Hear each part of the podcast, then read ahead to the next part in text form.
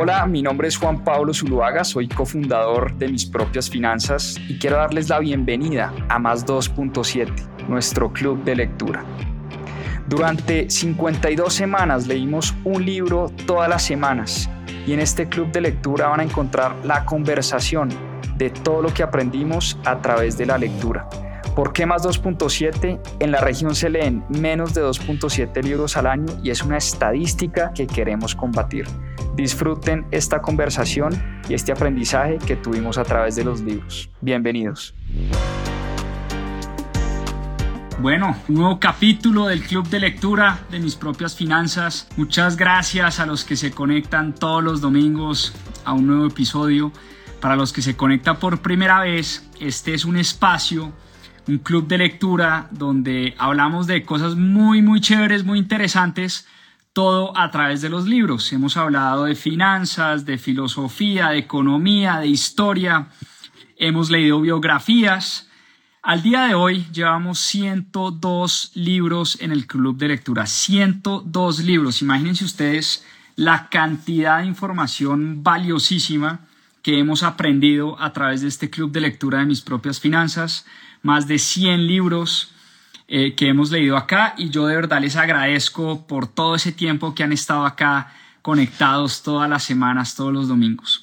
Hoy les traigo un libro verdaderamente espectacular, un libro que me encantó, de un autor que me gusta mucho, un autor al que le he leído un par de libros. Eh, el autor es Adam Grant. Hoy vamos a hablar de Potencial Oculto, Hidden Potential de Adam Grant. Adam Grant es el autor de un libro que se llama Piénsalo otra vez, es el autor de un libro que se llama Los Originales, en fin, tiene varios, varios libros. Adam Grant es un profesor de psicología y un profesor en la Escuela de Negocios de Wharton en Pensilvania, tal vez, si no la mejor, una de las cinco mejores escuelas de negocios del mundo, y ha escrito unos libros, pues, muy, muy reconocidos.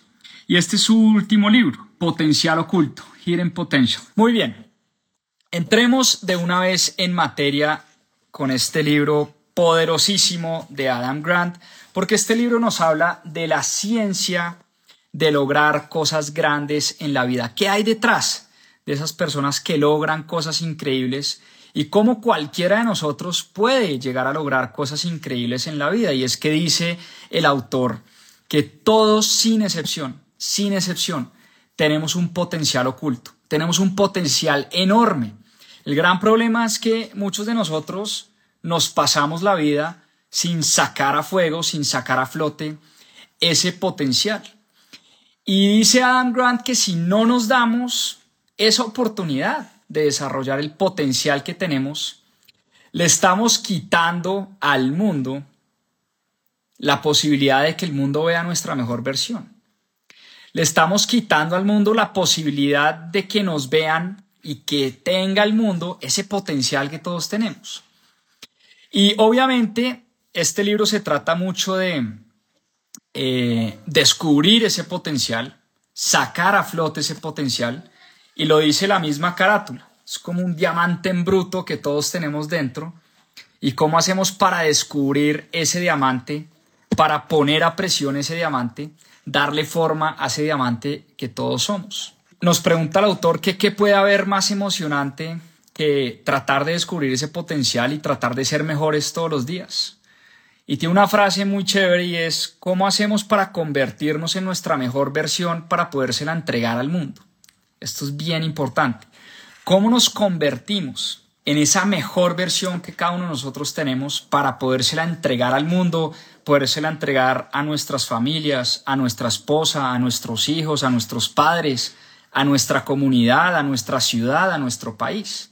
Entonces, este libro a mí la verdad me encantó, a mí este tema del desarrollo personal cada día me gusta más, cada día le encuentro más valor. Y encontré en este libro unas claves importantísimas, porque yo sí creo, y nosotros en mis propias finanzas, uno de nuestros valores de la compañía es la mentalidad del 1%. Y esa mentalidad del 1% tiene dos componentes. La primera parte de la mentalidad es cómo hacemos para mejorar un 1% todos los días. Todos los días ser mejores personas, todos los días ser mejores trabajadores, todos los días ser mejores líderes, todos los días ser mejores empresarios, porque así como en las inversiones, en la vida esto también tiene un efecto compuesto. Si uno mejora un poquito todos los días, al final de un año, al final de cinco años, al final de una década, es muchísimo lo que uno puede avanzar en la vida. Ese es el primer componente de la mentalidad del 1%. El segundo componente de la mentalidad del 1% es precisamente este, que no somos ni el 1% de lo que podemos llegar a ser. Es decir, somos conscientes que tenemos ese potencial oculto, pero la pregunta es cómo hacemos para desbloquear ese potencial. Y esa es la pregunta que trata de responder Adam Grant en este libro fascinante. Entonces, empecemos por el comienzo. El comienzo del libro empieza con una cita de un psicólogo muy famoso. Ustedes de pronto lo conocerán, William James. Y William James dijo hace muchos años que el carácter de una persona, el carácter de un ser humano, difícilmente se puede cambiar después de los 30 años. Y eso nos llevaba a unas conclusiones muy radicales. Y es la típica frase de es difícil cambiar, que este ya está muy viejo para que cambie, a este no lo cambia nadie, este man es demasiado terco como para que ya a los 50, 60, 70 años pueda llegar a cambiar. Y lo que han encontrado eh, distintos psicólogos, incluyendo Adam Grant a través de sus estudios, es que el carácter no es como una plasta que no se pueda cambiar, al revés. El carácter lo que retiene a través de los años es su plasticidad. Entonces, tu carácter es la forma como te comportas en los tiempos difíciles. Así es como Adam Grant define el carácter. ¿Qué es el carácter de una persona?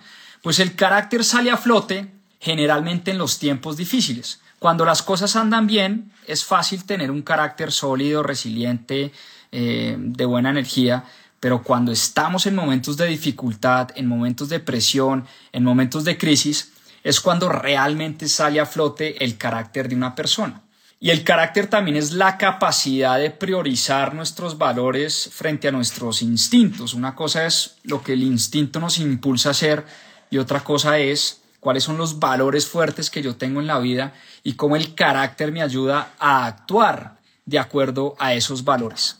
Pero aquí es donde está el descubrimiento importante y es que dice Adam Grant que se ha descubierto y se ha demostrado que el carácter tiene plasticidad, es decir, se puede cambiar con los años, se puede moldear, y aquí es donde empieza la cosa a volverse interesante.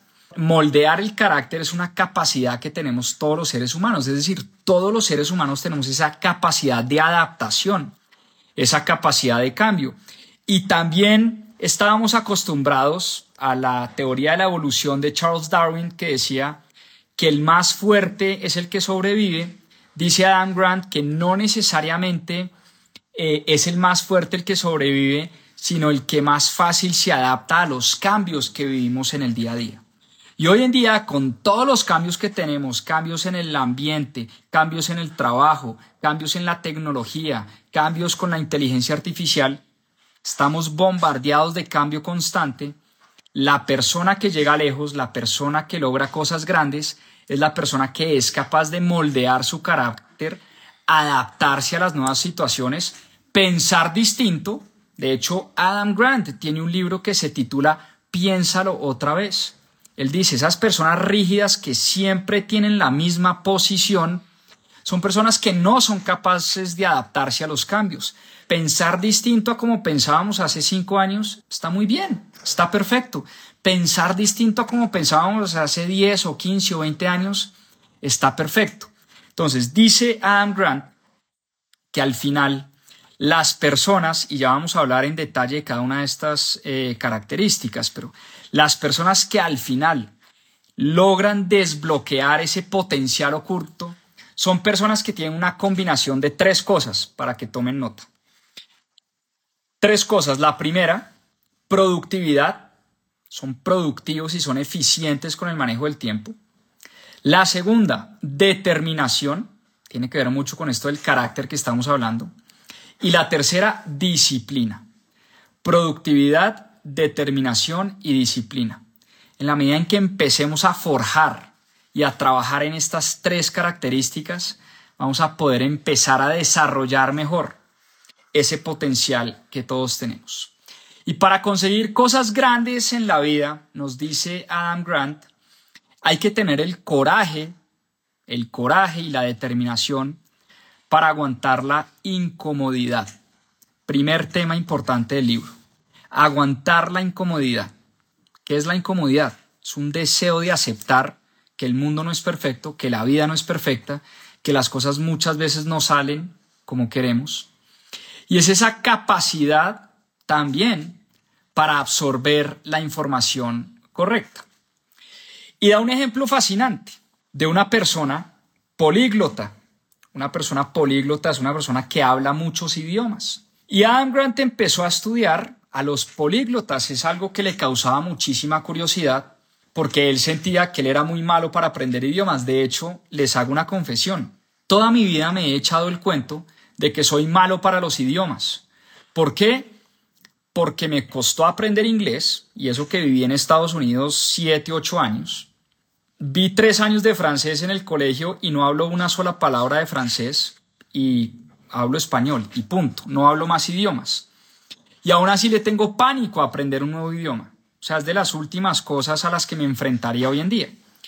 Pero Adam Grant hizo un estudio sobre los políglotas, esas personas que hablan 5, 6, 7, hasta 10 idiomas, y empezó a tratar de entender cómo hacían para aprender tan fácil y tan rápido estos idiomas y por qué a ciertas personas se les facilitaba el aprendizaje de los idiomas. Y hay un mito urbano que tenemos todos, yo creo, porque se dice que después de los 18 años es muy difícil aprender un idioma. Muy difícil. Eso es lo que tenemos nosotros metido y arraigado en nuestra cabeza. Que después de los 18 años perdemos esa capacidad y nos volvemos viejos para aprender nuevos idiomas. Que si uno no aprende un idioma de chiquito, de joven, pues uno ya no lo va a aprender de viejo. Que es muy difícil aprender a hablar inglés, francés, italiano, mandarín, español, lo que sea, ya de viejos. Y eso, sin embargo, dice y encontraron en este estudio que hicieron que aprender o no aprender idiomas después de los 18 años no es una característica de nuestra biología, o sea, no es que sea parte de nuestra capacidad cognitiva, nuestra capacidad cerebral, ni mucho menos es un fallo de nuestro sistema educativo. Entonces, lo que encontró Adam Grant es que los políglotas que él investigó, que hablaban 5, 6, 7 idiomas, era que se habían vuelto cómodos con estar incómodos. Fíjense qué interesante. La gente que habla varios idiomas, empezó a encontrar él, se volvieron cómodos con esa incomodidad de hablar mal un idioma nuevo que están empezando a aprender. Y los políglotas no le tenían miedo al fracaso, no le temían a la burla, no le temen a que se burlen de ellos si hablan mal, si se equivocan de palabra, si pronuncian raro, no le temen a eso. Al revés, contaban los políglotas que ellos se levantaban todos los días y escribían y contaban literalmente las burlas diarias que conseguían y las contaban como grandes victorias. Es decir, si se me burlaban 20 veces, es que voy muy bien. Si me equivoqué 20 veces, es porque, perfecto, es porque estoy soltando la lengua, es porque me estoy arriesgando, es porque estoy hablando más el nuevo idioma. Y contaban esas burlas diarias como grandes victorias. Y contaban los errores, hablando en otro, en otro idioma, como pequeñas victorias. Y empecé yo a hacer con esa eh, interiorización de lo que estaba leyendo y precisamente es completamente lo opuesto a lo que yo hago. Cuando yo me fui a vivir a Estados Unidos por primera vez en Washington a los 18 años, yo había estudiado inglés toda mi vida en el colegio, digamos que tenía un buen inglés, un inglés decente, escribía muy bien, pero hablar me costaba. Y me costaba no porque fuera malo y biológicamente no, no estuviera programado para hablar bien inglés, me costaba porque quería hablar perfecto, quería no tener acento, me daba pena que se burlaran de mí, no soltaba la lengua por temor a equivocarme. Y eso lo tuve arraigado casi que durante cuatro años de mi carrera. Hoy yo haciendo y atando cabos, literalmente es el cuento que yo me he echado toda mi vida. Incluso cuando viajé a la maestría en Boston, también cada vez que hablaba inglés quería hablar bien, quería decir las cosas correctas, con el acento correcto.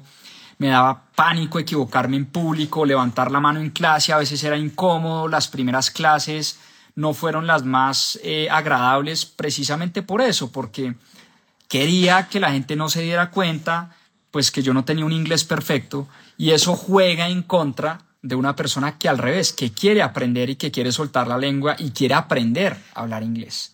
¿No? Entonces, dice Adam Grant que una vez empiezas a enfrentarte con esa incomodidad y una vez empiezas a interiorizar esa incomodidad, no como, uy, qué pena, uy, qué van a decir, uy, se van a burlar de mí, sino como una marca de crecimiento, como una marca de que estás avanzando, te motivas a salirte de tu zona de confort y te motivas a equivocarte, porque cuando la incomodidad se convierte en una señal de progreso, pues no te quieres alejar de la incomodidad, sino que al revés, abrazas, abrazas la incomodidad para seguir creciendo.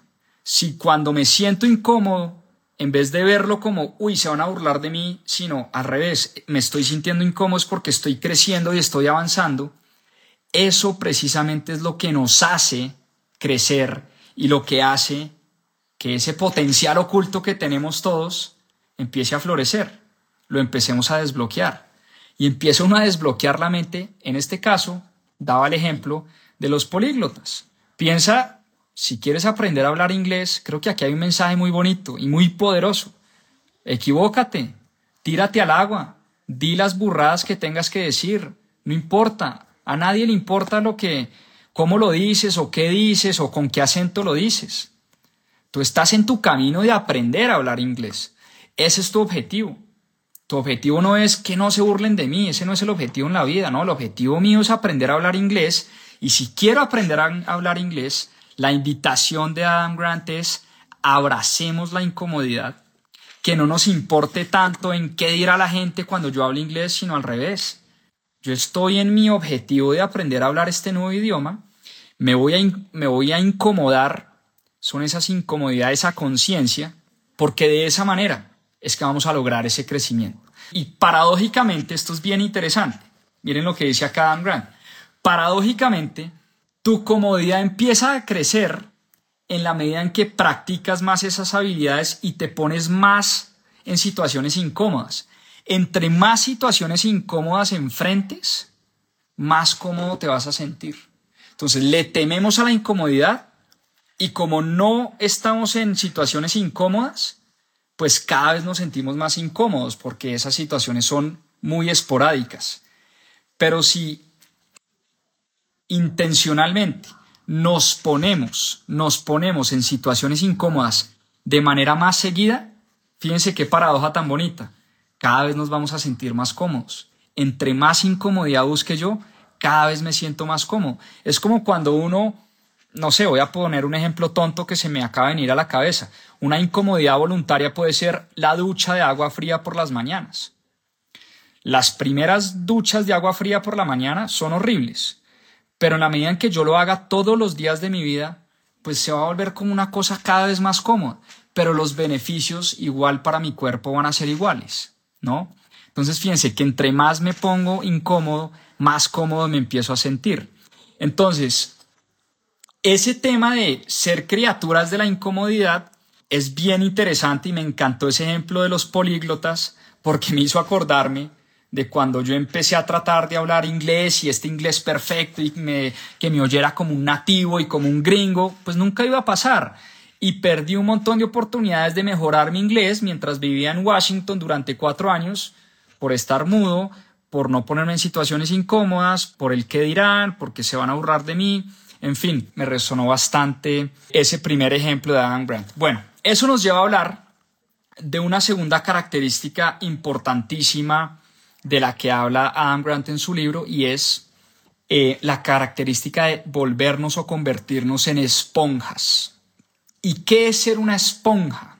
Es una habilidad del carácter, empezando por ahí. Y ser una esponja porque es que una cosa, mejorar, digamos, para uno ser mejor, no necesariamente depende de la cantidad de información que consumes, sino de tu capacidad de absorber la información correcta. Hoy en día estamos bombardeados por un montón de información, pero cuando nos convertimos en esponjas, las esponjas son seres vivos marinos que tienen la capacidad no solo de absorber, como la esponja de un lavaplatos, sino de absorber la información correcta, ¿sí? A eso Adam Grant lo llama la capacidad absorbente del ser humano. La capacidad absorbente del ser humano. ¿Qué es la capacidad absorbente del ser humano? Es la habilidad, primero, de reconocer lo que es valioso, ¿sí? De reconocer lo importante y lo bueno y lo que vale la pena. Esa capacidad de reconocer. Segundo, la capacidad de valorar, de valorar las cosas que nos están llegando. Tercero, la capacidad de asimilar ese conocimiento. Y finalmente, yo creo que esto es lo más importante, la capacidad de aplicar la información nueva que estamos teniendo.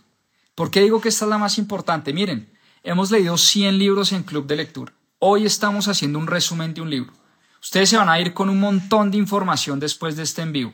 Si no aplican, así sea una de las cosas que yo les estoy mencionando, es como si no hubiéramos aprendido nada. Aprender no es consumir información. Eso es consumir información. Eso es otra cosa. Yo puedo consumir la información que yo quiera, pero si yo no aplico la información que consumo, yo no estoy aprendiendo nada. Entonces, la capacidad absorbente, repito, tiene cuatro componentes. Primero, la habilidad de reconocer, valorar, asimilar y aplicar información. Reconocer, valorar, asimilar y aplicar. ¿Listo? Ahora, cuando estamos bombardeados de información, o cuando hacemos cosas, más bien, cuando empezamos a aplicar la información, vamos a empezar a recibir retroalimentación. Esto es bien importante. Y vamos a recibir retroalimentación de muchas maneras. Yo puedo montar un negocio y recibir retroalimentación de mis clientes yo puedo montar o crear mi marca personal y recibir retroalimentación de mis seguidores. Yo puedo empezar a ir al gimnasio y recibir retroalimentación de mi propio cuerpo. Esa es otra forma de recibir retroalimentación. Y hay distintas formas de recibir ese feedback y de recibir esa retroalimentación. Ahora, ¿dónde está esa retroalimentación que es oro molido para Adam Grant? Que es oro puro y está en la combinación de tres factores importantes. La primera, si esa retroalimentación viene de alguien que se interesa por ti y quiere lo mejor para ti. Eso es lo primero. Lo segundo, si esa retroalimentación viene de alguien que tiene credibilidad, que sabe de lo que está hablando, que tiene experiencia relevante en el tema que está criticando o que te está haciendo mejorar o que te está haciendo caer en cuenta. Y tercero, que es importante también la familiaridad, es decir, es alguien que te conoce, es alguien que sabe tú quién eres y por qué estás haciendo lo que haces, porque muchas veces nos bloqueamos y dejamos de hacer cosas por el qué dirán. ¿Qué dirán mis amigos? ¿Qué dirá mi familia? ¿Qué dirán en Facebook? ¿Qué dirán en Instagram? ¿Qué van a decir en TikTok de mí? ¿Qué van a decir en LinkedIn? ¿Qué van a decir en el colegio? ¿Qué van a decir en la universidad? que van a decir en el trabajo de lo que yo estoy haciendo. Y nos llenamos de un miedo y bloqueamos ese potencial oculto. Cuando nos dejamos llevar tanto por la opinión de los demás, nos bloqueamos y no liberamos ese potencial oculto que todos tenemos. No le damos la oportunidad a nuestro talento, a mostrarle al mundo quiénes somos, a mostrarle al mundo qué podemos ofrecerle al mundo. ¿Por qué? Por pánico, por miedo, por el que dirán, por el miedo al hate, por el miedo al odio, a los malos comentarios, a la crítica, em, no sé, al rechazo, al bullying, a un montón de cosas. Nos llenamos de miedo. Ahora, Adam Grant nos dice, tranquilo, el hate siempre va a existir, los malos comentarios siempre van a existir, la crítica siempre va a existir. Trate de bloquear esa crítica, ese hate, esos malos comentarios, tratando de pensar, Primero, si esa persona que te está criticando te conoce, sabe de dónde vienes, se interesa genuinamente por ti. Segundo, es creíble, tiene credibilidad, tiene experiencia, sabe lo que está hablando. Y tercero, te conoce, o sea, la familiaridad. ¿De dónde está viniendo ese odio, ese hate, esa crítica? El resto es ruido. Y muchas veces, el 99% de las veces, ese odio, ese hate, esa crítica destructiva, porque una cosa es tratar de construir y criticar para que la persona mejore, otra cosa muy distinta es destruir por destruir.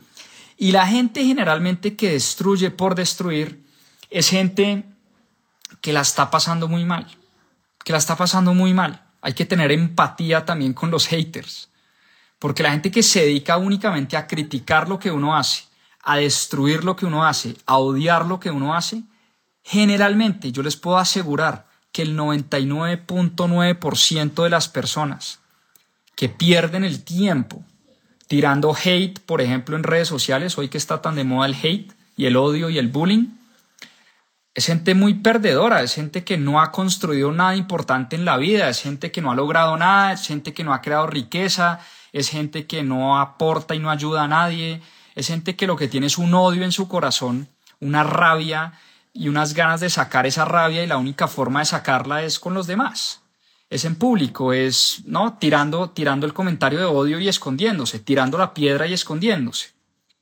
Pero ustedes difícilmente, difícilmente, casi que imposible, van a encontrar a una persona verdaderamente exitosa construyendo cosas grandes e importantes en la vida tirando hate en redes sociales.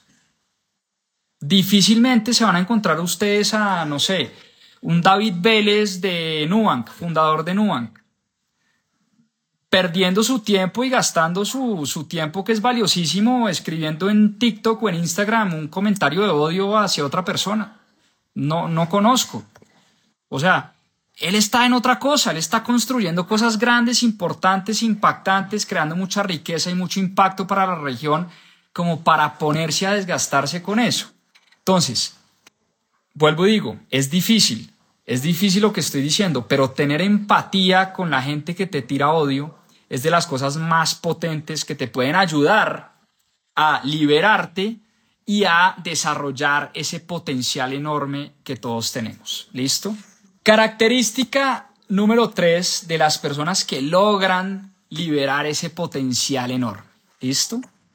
¿Cuál es esa característica número tres? Adam Grant los llama los imperfeccionistas, es decir, los no perfeccionistas. Porque para desbloquear tu potencial oculto, o más bien la persona que está tratando de desbloquear su potencial oculto, no está en la búsqueda de la perfección, está en la búsqueda del crecimiento constante. Y la persona que está buscando su potencial oculto, lo que sabe es que van a haber fallas en el camino, que los fracasos son parte de convertirse en un experto, que entre más fracasas, más creces. Y entre más creces, más entiendes cuáles son esos defectos aceptables y más aprendes de tus errores. Por otro lado, el perfeccionista le da pánico equivocarse. El perfeccionista es el típico estudiante que se sacaba las mejores notas en el colegio. No se podía equivocar. No había espacio para el error. Y la gente, curiosamente, lo que han encontrado estos psicólogos, y esta me cuesta, pero la gente que se convierte en maestra de sus áreas, no sé, el, mejor músico de la historia, el mejor deportista, el mejor científico, el que va a la luna y trabaja en la NASA, el investigador, el mejor médico, la mejor doctora, la mejor ingeniera, el mejor arquitecto, generalmente, o casi nunca más bien, casi nunca, fueron los mejores en el colegio. Casi nunca fueron los que sacaron las mejores notas. Qué curioso eso. Empezando por Albert Einstein. Lo leímos en su Ah, no, creo que la biografía de Einstein no la hemos leído en Club de Lectura, pero en la biografía de Albert Einstein cuentan, miren qué curioso, Albert Einstein no era tan bueno en el colegio en matemáticas, no le iba muy bien en su clase de matemáticas, se aburría en la clase de matemáticas, no era el mejor de su clase en matemáticas. Difícilmente un perfeccionista logra dominar un área de experticia. Porque los perfeccionistas, dice Adam Grant, se obsesionan con detalles que poco importan.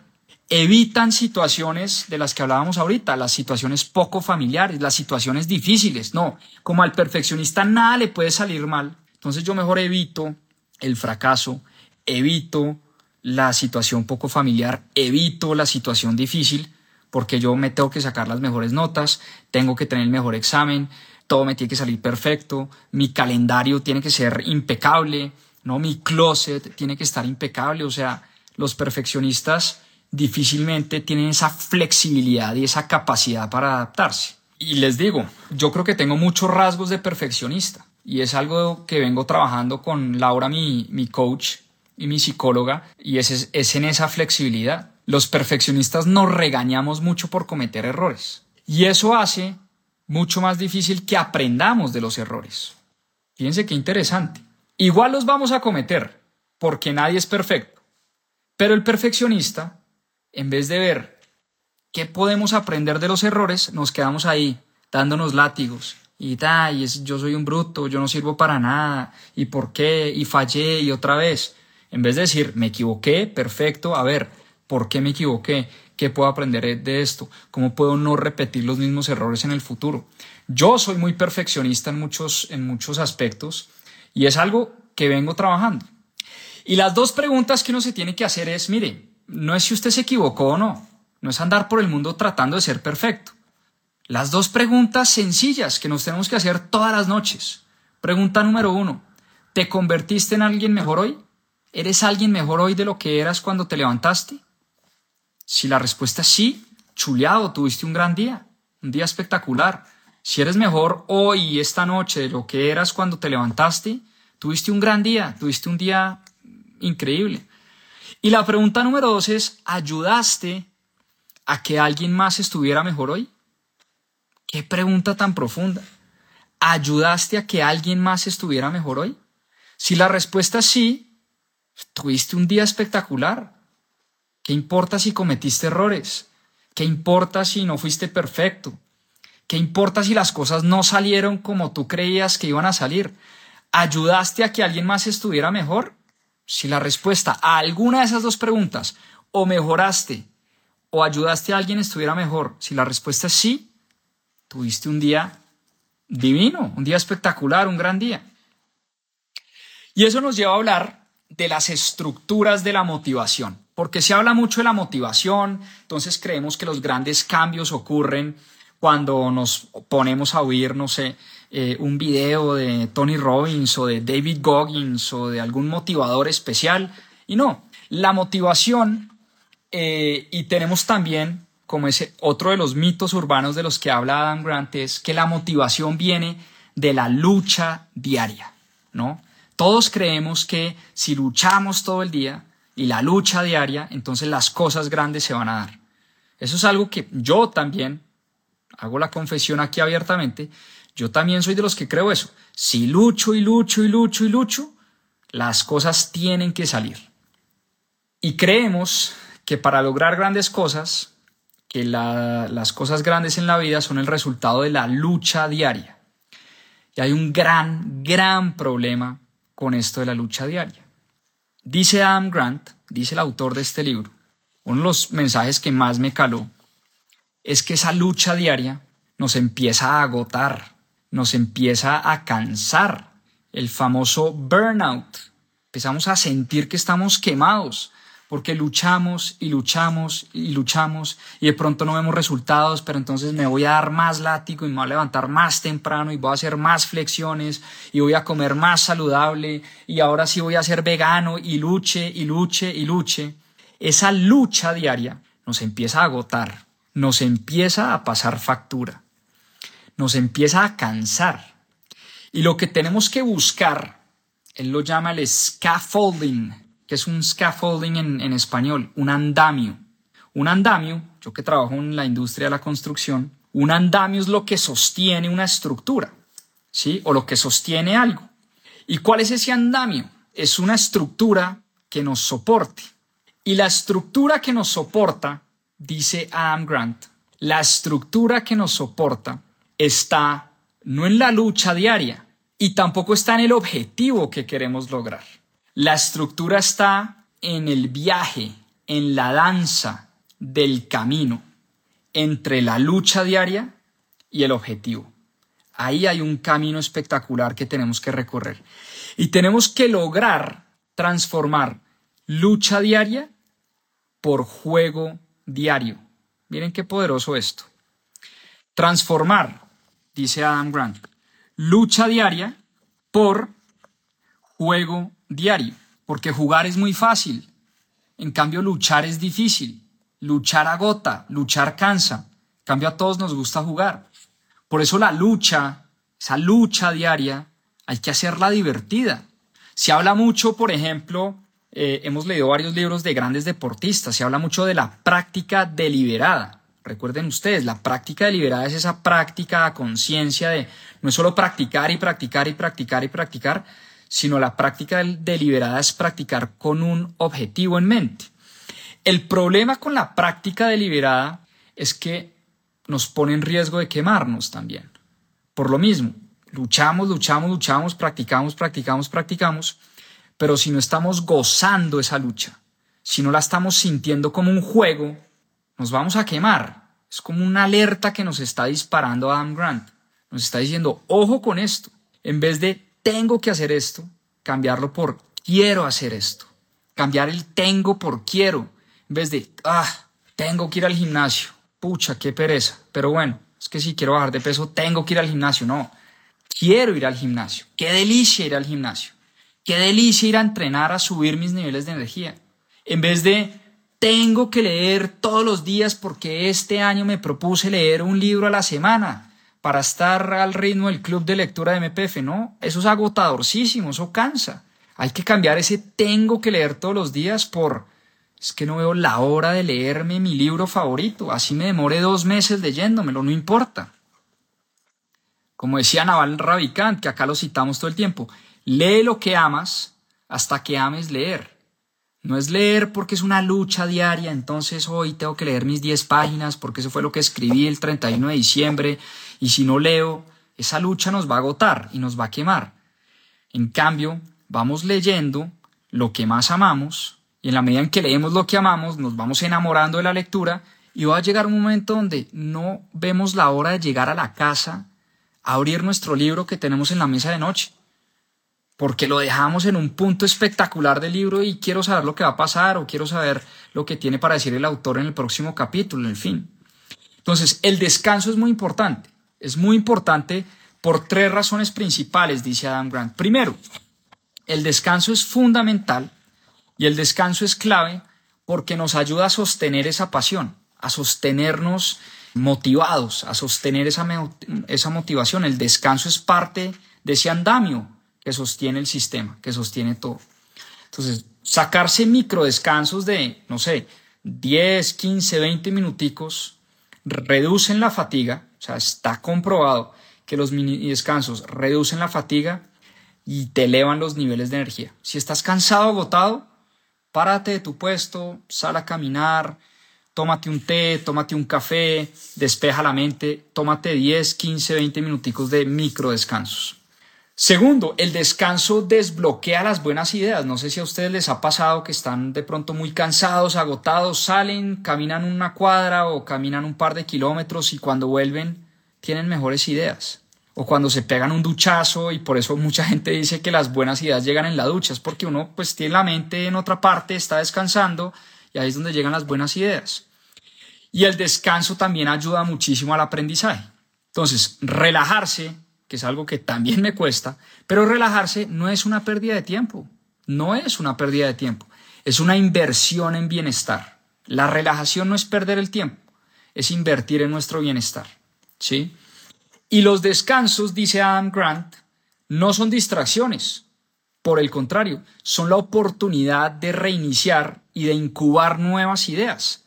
Como aprendemos más fácil, aprendemos más rápido, en los momentos de descanso seguramente estamos incubando las mejores ideas y las mejores innovaciones. Entonces, fíjense que todo se empieza, ¿no? Como a juntar ya no es la cantidad de la práctica deliberada, sino la calidad del tiempo de práctica.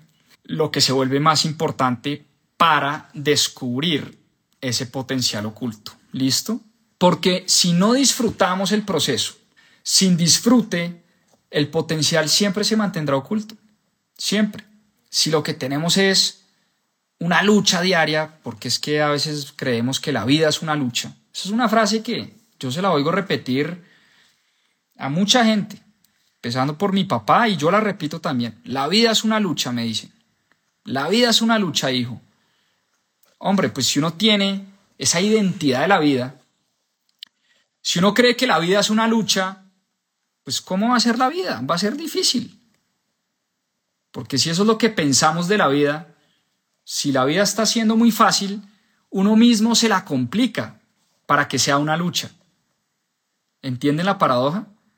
Si nos está yendo bien en la vida, si las cosas están saliendo fáciles, si los negocios nos llegan fácil, si la cosa está fluyendo, pero tenemos bien arraigado ese sentimiento de que la vida es una lucha, pues vamos a buscar la manera de complicarnos la vida para que sea una lucha, porque esa es la identidad que tenemos, eso es lo que pensamos de la vida. Entonces, ¿cómo hacer para desbloquear ese potencial? Ya para ir cerrando. Cuando estás bloqueado, cuando estás bloqueado, muchas veces es mejor incluso echarse para atrás en vez de seguir avanzando. No sé si les ha pasado que a veces sienten que se estrellan contra una pared y siente uno que no avanza, uno rema y rema y rema y uno no avanza. Me pasó mucho con el deporte. Para los que son trotadores, para los que son tenistas, para los que son golfistas, para los que son o practican un deporte de alto rendimiento.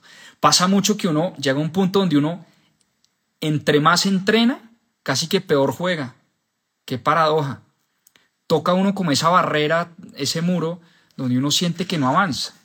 Y a veces para avanzar, dice Adam Grant, es mejor tratar de devolverse un poco y buscar otro camino, buscar otras alternativas.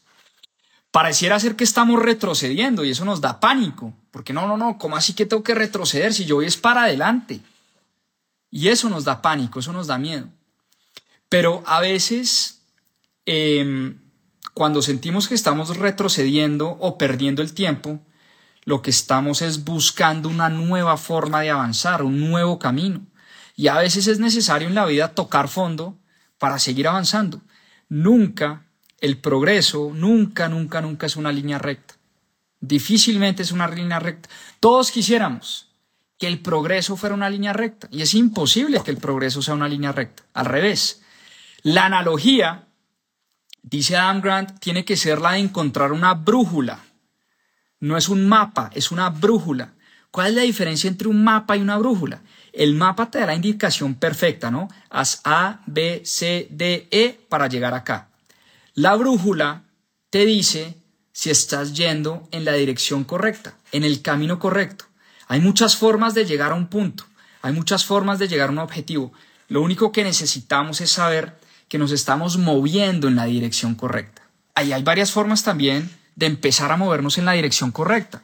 Nuevamente vuelve y sale el tema de los mentores. Adam Grant dice, busca mentores en tu vida. Busca varios mentores, busca varios guías, personas que te muestren el camino, personas que ya hayan conseguido los resultados que tú quieres conseguir en tu vida. Es la forma más fácil de ahorrar tiempo y dinero a punta de mentores. También cuando estamos atascados en un proyecto principal, esta me gustó, busca victorias tempranas o pequeñas victorias en proyectos secundarios o busca pequeñas victorias en un hobby, por ejemplo. Esas pequeñas victorias en un hobby, en un proyecto secundario, te puede dar ese momentum, esa energía, esa chispa que necesitas para avanzar en tu proyecto principal. Y también es importante para liberar ese potencial oculto, es bien importante también aprender a volar solo. Porque claro, los mentores son importantes, los maestros son importantes, el trabajo en equipo es clave, pero también es muy importante que este sea un viaje personal y de descubrimiento personal. Que este sea un viaje donde tú vas aprendiendo un montón de cosas y vas encontrando tu camino. te vas dando cuenta de qué te funciona, qué no te funciona. Es un viaje de constante cuestionamiento con la vida, con las prácticas, con los métodos, con los sistemas, y vas aprendiendo. Y una cosa bien interesante es ir enseñando lo que vas aprendiendo en tu camino. Es uno convertirse en tu propio maestro, te tienes que convertir en tu propio maestro, pero qué interesante que puedas compartir lo que empiezas a aprender en ese camino. Porque, sin duda, para despertar ese potencial oculto que todos tenemos, tenemos que convertirnos en maestros, en maestros de nosotros mismos y desarrollar esa confianza, no solo de nosotros, labrarnos ese camino, sino desarrollar esa confianza ayudando a los demás. Eso sí que es fascinante, ayudando a los demás. Miren qué interesante, muchas veces los consejos que damos son los consejos que nosotros mismos necesitamos. ¿No les ha pasado que ustedes le dan un consejo a una amiga, a un amigo, a un familiar, a tu papá, a tu mamá, a tus hermanos, y a veces ese mismo consejo que tú das es el que tú necesitas. A mí me pasa todo el tiempo. Cuando me piden un consejo y lo doy, después me pongo a pensar y digo, oiga, eso me serviría a mí también. Cuando nos convertimos en maestros, muchas veces nosotros ya tenemos las respuestas. Ya tenemos las respuestas. Y es empezar a compartir esas respuestas, pero saber también que nosotros podemos ser esa fuente de conocimiento. Esta también es importante, hay que tomar la voz de nuestros detractores como un gran reto. Hay gente, hay mucha gente que te va a decir que no puedes, mucha gente que te va a decir, tú no eres capaz, tú no vas a llegar allá, tú nunca vas a aprender a hablar inglés a los 50 años, papá, olvídate, ¿no? O tú nunca vas a estudiar en la mejor universidad del mundo. O como le decían a José en el último capítulo del libro, como le decían a José, tú nunca vas a trabajar para la NASA. José, un personaje de padres mexicanos que le tocó una vida durísima, toda su vida quiso trabajar en la NASA, ser astronauta, ese fue el sueño de niño. Todos los niños quieren ser astronautas, pero José quiso ser astronauta de niño y de adulto y diseñó toda su vida y su carrera alrededor de eso estudió para ser astronauta, estudió ingeniería, se preparó físicamente, mentalmente, todo. Aplicó como siete u ocho veces a la NASA. Siete u ocho veces le dijeron que no. Finalmente, y el libro termina con esta historia fascinante de José. Finalmente la NASA cambia algunos requerimientos para aceptar a los nuevos astronautas y después de haber aplicado creo que siete, ocho veces, a la octava vez, al tipo le llega la carta de aceptación a la NASA. 15 años después, dice acá, 15 años después de aplicar, José fue seleccionado para viajar al espacio. 15 años después, toda su vida soñó con viajar al espacio, de niño, de adulto, trabajando, siempre. Y 15 años después de estar aplicando todos los años, Hoy en día José es uno de los astronautas de la NASA y pues ha estado en el espacio y ha estado en varias operaciones de la NASA y es uno de los astronautas eh, pues más talentosos de la NASA hoy en día. Una historia divina, apasionante, que te deja los pelos de punta. Entonces vas a tener un montón de detractores en tu vida, un montón de gente que te va a decir que no. ¿Qué dice Adam Grant? Reconócelos como una oportunidad para probar que están equivocados. Y vas a tener igualmente alguien que crea en ti, que sí cree en ti. Y también dice Adam Grant, aprovecha esa oportunidad para probar que tenían razón. Entonces, a los detractores, aprovechalos como una oportunidad para probarlos y decirles que están equivocados. Y a los que creen en ti, aprovecha también esa oportunidad para probar que en efecto tenían razón. Y al final, ¿cuál es la definición de éxito, de potencial oculto que nos deja Adam Grant en su libro? La definición de éxito, la definición más significativa del desempeño, del alto desempeño, no es qué tan lejos llegaste, no es qué tan lejos llegaste en la vida, sino la distancia que tuviste que recorrer para llegar allá. Repito, el éxito no es qué tan lejos llegaste, sino la distancia que tuviste que recorrer para llegar allá. Fíjense que a un astronauta como José le tocó recorrer mucho más camino que a cualquier otro astronauta de la NASA, tal vez más privilegiado, con más oportunidades, con mejor educación, con muchas más cosas. Pueden haber dos personas que llegan al mismo punto, que llegan a ganarse la medalla de oro, que llegan a ser astronautas, que llegan a montar una empresa, pero no es que tan lejos llegas, sino la distancia que tienes que recorrer para llegar allá. O dicho de otra manera, la distancia que has ayudado a los demás a recorrer para que ellos o ellas lleguen lejos. Ah, esa sí es la mejor de todas. No es solo la distancia que recorriste para tú llegar lejos, sino la distancia, repito, que has ayudado a otros o a otras a recorrer para que sean ellos o ellas quienes lleguen lejos en la vida. Y vuelvo a las dos preguntas importantes. ¿Mejoraste un poquito todos los días de tu vida? ¿Y ayudaste a que los demás llegaran lejos en la vida?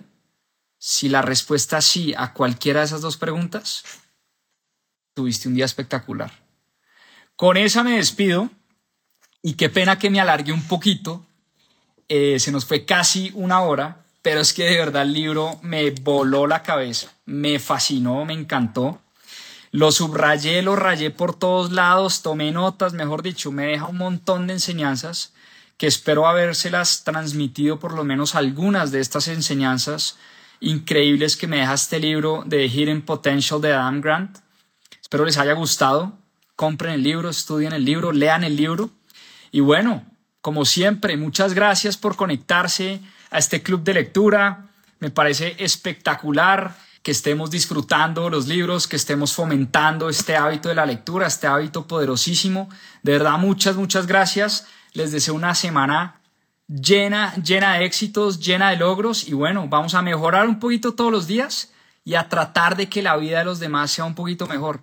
Y con eso vamos a tener días espectaculares. Les mando un fuertísimo abrazo. Muchas gracias, gracias por conectarse, gracias por su tiempo y como decimos acá siempre, a seguir aprendiendo.